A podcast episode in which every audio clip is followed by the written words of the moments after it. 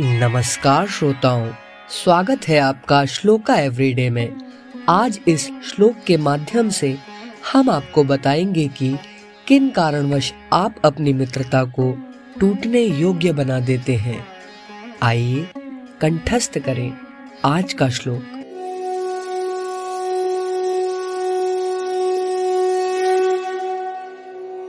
विवादो धन संबंधो याचनं चाति भाषणम्, आदानमग्रतः स्थानं मैत्रीभङ्गस्य हेतवः।